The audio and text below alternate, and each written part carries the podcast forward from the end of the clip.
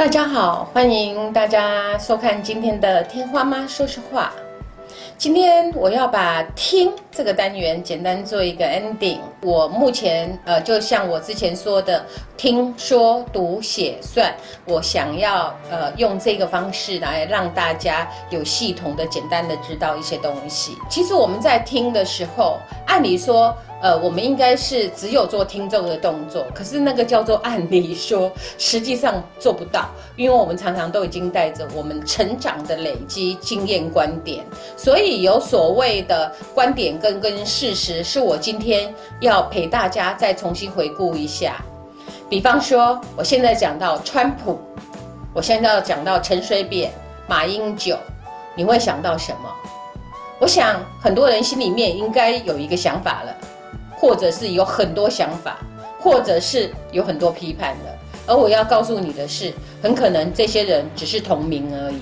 这个光是台湾有多少位陈先生，有多少位马先生，有多少位台湾当然没川普啊，可是美国只有一个川普嘛？我要讲的是，你的脑袋里面已经有很多经验、很多观感，而我们把这些观感。跟别人诉说的时候，我们是带着观点说话的，我们已经直接的觉得就是怎么样了。所以在听的时候，要先摒除这些既有观点，跟对方确认说：“你说的川普就是美国的总统吗？”这样子，这样的确认会让我们的焦点更明确一些。另外还有一个部分就是，比方说，呃，我们讲到炸鸡。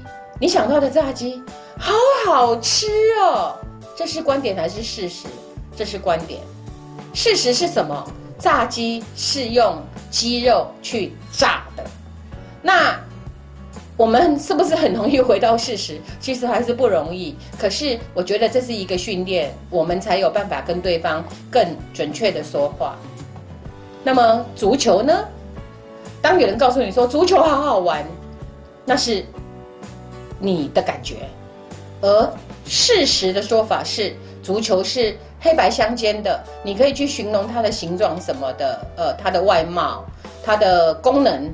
可是我们常常提的是感觉。如果我们提的是大海，大海好可怕，大海会让我宁静，大海好美丽，我去那边就就觉得很舒服。这些都是观点，而事实是，太平洋是五大洋里面的。最大的海洋。当我们在诉说这些东西的时候，我们是不是能够尽量少一点观点，多倾听对方叙述的内容？这个要多练习，因为我们过去的经验累积，让我们太容易去呃直接感觉或批判一些想法。那我想我们。可以从日常生活中先看到一个图图片，然后就去呃训练自己，或者是陪伴自己去了解我现在想的是观点还是事实。我现在给大家想一下，如果我讲苹果，你会想到苹果是什么颜色的呢？我想很多人的答案都很一致，红色。可是当我这样讲的时候，你可能马上就想到哦，有绿色，有黄色。我要告诉你的是。可能还有烂掉的苹果，咖啡色。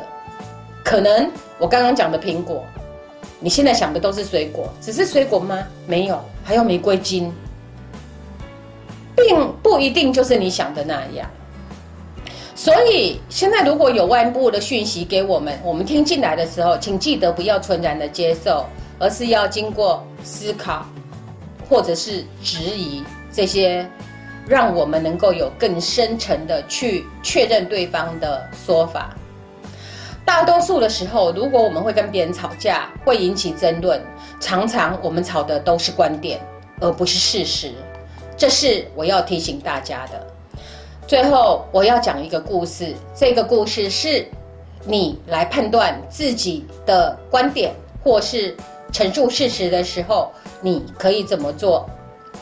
有一个三岁半的小孩，他看 YouTube，专门挑是放烟火的视频。如果你不去阻止他，他就会看上两个小时，然后发出跟一视频里面一样的蹦蹦蹦的声音。当我讲这样的事情，或者是我把这样的故事放在留言板的时候，你会怎么想？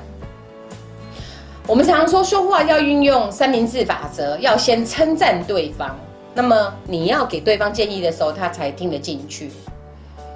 你现在可以想，你要怎么称赞对方吗？